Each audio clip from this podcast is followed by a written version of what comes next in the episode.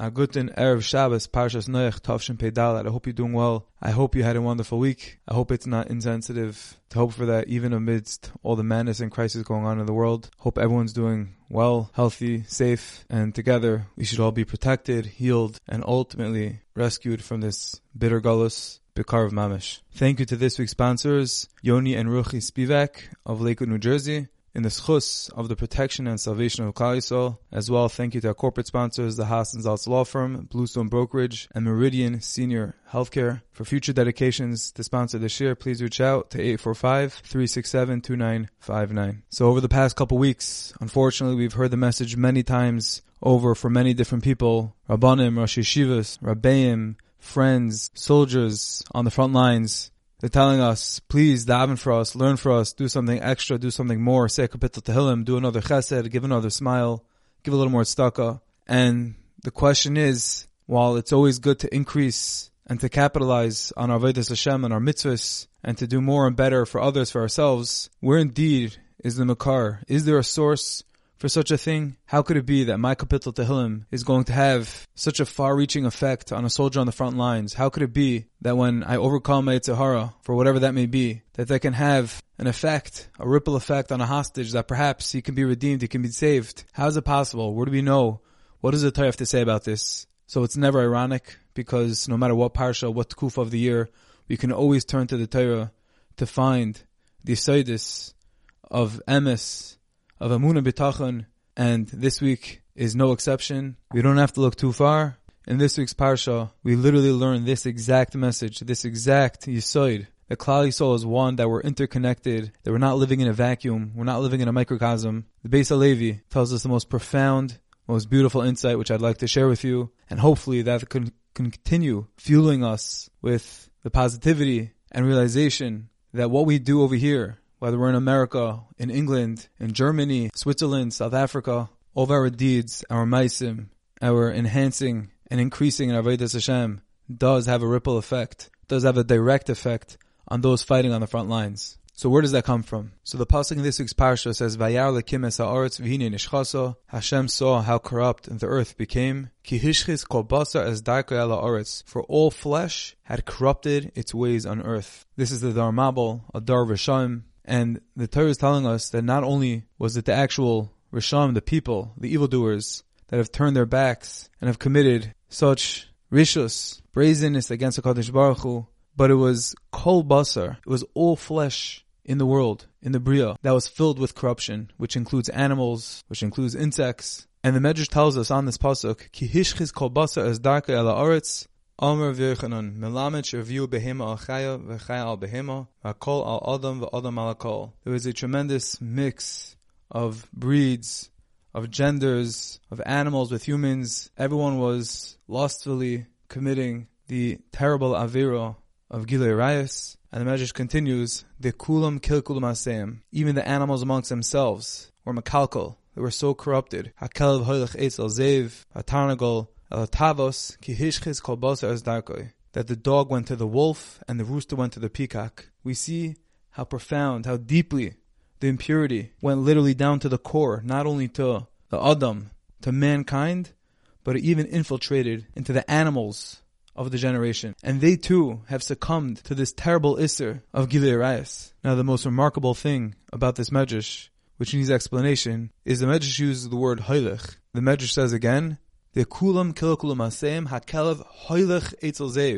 dog goes to the wolf, et cetera. The question is, since when do animals have bechira? When does a kelev intentionally, consciously go to a tarnagol and do an avera? An animal is not an adam, it doesn't have a brain, it doesn't have bechira, it doesn't have a yitzhara. So how could it be that the Medrash is telling us it's hoylech? The Medrash emphasizes, it highlights the fact that it goes, seemingly that it goes itself with das, with Bechira, but we know that an animal doesn't have Bechira. So how on earth, literally, can it be that we see this new idea, this new concept, somehow that the animal is a hoylech? He's going with das, he's going with consciousness, he's going with intention and committing adultery. The Beis Halevi offers profound insight into the pshat and how it could be that the lustfulness penetrated even the psyche of an animal. And we'll elaborate a little bit. The Mishnah in Pirkei Avos teaches us, Avera Gereres Avera, that one bad deed leads to another. and it becomes second nature. And the Gemara says that when a person repeatedly sins, it becomes keheter. It becomes as if it's permitted to him, which means that even if one knows how bad, how terrible his actions are, and how wrong and harmful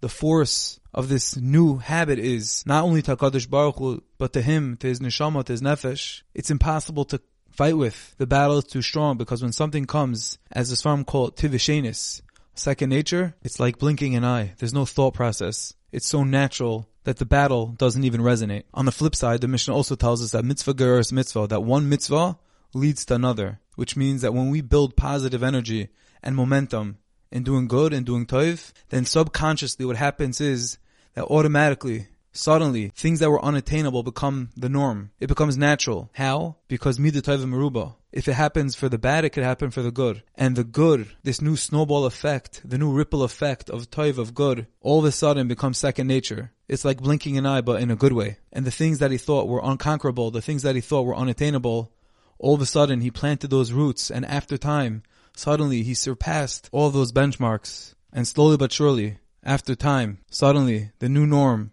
is way beyond what he ever would have dreamt of. And now his new goals, his new aspirations are light years away of things he never thought he could possibly embark on. Again, we see that this idea of tivashenis, second nature, applies for the good as well. But the novelty, the chiddush of the Beis Halevi, is that when these new energies, for the good or for the bad, are implemented and introduced to the world, not only do they have a roishim, do they have an effect, do they make an imprint on the neshama of the individual, rather they have a ripple effect on the entire physical bria. And not only does that include animals, but says the Beis Halevi, that includes inanimate objects such as stones, pebbles, grass, dirt as well. This is definitely a tremendous concept. It's something we may never have heard before, but this is what the Beis Halevi says and what comes out from here. And to answer the original question of how is it that the animals made a bechira to do bad, the answer is that when the people, the Bnei Adam of the Dar HaMabel, when they let the Koyach Hara, when they let the koyach of the Sitra Acher overcome, and they let the Tumah, the deepest levels of lust and taiva, desire, to overcome, to overpower, and to govern their lives, that didn't only puncture the core of their essence, the essence of a Bnei Adam, but it introduced the most profound negativity and hashchasa, destruction, not only to them, but to the entire bria, which included the animals. And therefore, although they're only animals, they don't have a brain, they don't have a neshama, but somehow, on a different level, a different sphere, Kabbalistically, says the Beis Halevi, these animals, all of a sudden now, were introduced, were given this koyach hatumah, and now they were able to be hoylech.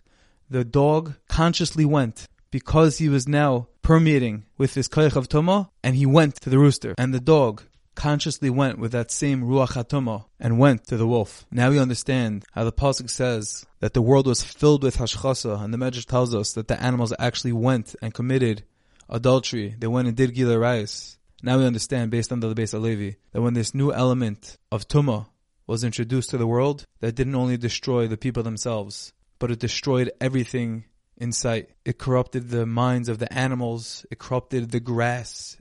It corrupted the sky. It corrupted the trees. Everything became disgusting. It became lowly, sullied in tumah. And suddenly, things that had no koyach bechira, all of a sudden were able to choose bad. The bad was so overpowering, overbearing. And now, they were holchim. They were going in that way of tumah. They chose the bad. But we must remember that this works for the good as well. Midah tov meruba. We can always learn to the good. Then we're mechazik. When we grow, when we strengthen ourselves, when we fortify ourselves with mitzvahs, with kedusha, how far that goes. What a kiddushim shamayim that makes in the world. When we introduce, when we uplift ourselves, when we uplift others, and we're memaleh chol ha'aretz k'vodah, we fill the world with Hashem's glory. We glorify everything. We make brachas. We do chasadim. We learn Torah. We say tehillim. We daven. We overcome our yetzer hara. It's unfathomable how much good, how much koyach hatara, how much koyach hakedusha, new elements of holiness, of purity we bring into this world, not only to ourselves, but to the animals, to the bria, to the entire kol ha'olam kulay. We could mamish sanctify and be mekadesh anything. And if we were living in the Dar HaMabel, and to an extent we're living in the Dar HaMabel of our own now, and going back to our original question, how could it be that what we do here has a ripple effect on a soldier, on a hostage, on a broken family, Rahman al-Islam? The answer is We see from the Beis Halevi, of course it can. We're ba'achdus, we're kol yisrael arivim zeh lezeh, we're shalshelis, we're a chain. Chain is only as strong as the weakest link. We have to stay strong. We have to make sure that there's no weak links. We can't afford that during this time. If we're all connected, we're all united, we're all tied together, we're all b'nei Hashem, we're all b'nei Yisrael, we have to realize that with that comes a tremendous achrayas. An achrayas to daven, to do more, to learn, to give, to encourage, to uplift, because all these things have an effect. We're all connected. Like we saw, the koyach of Ra in the Daramabel took down the world. Everything became sullied, disgusting, immoral. But on the contrary side, when it comes to the good, when it comes to kedusha, when it comes to holiness, just imagine how far-reaching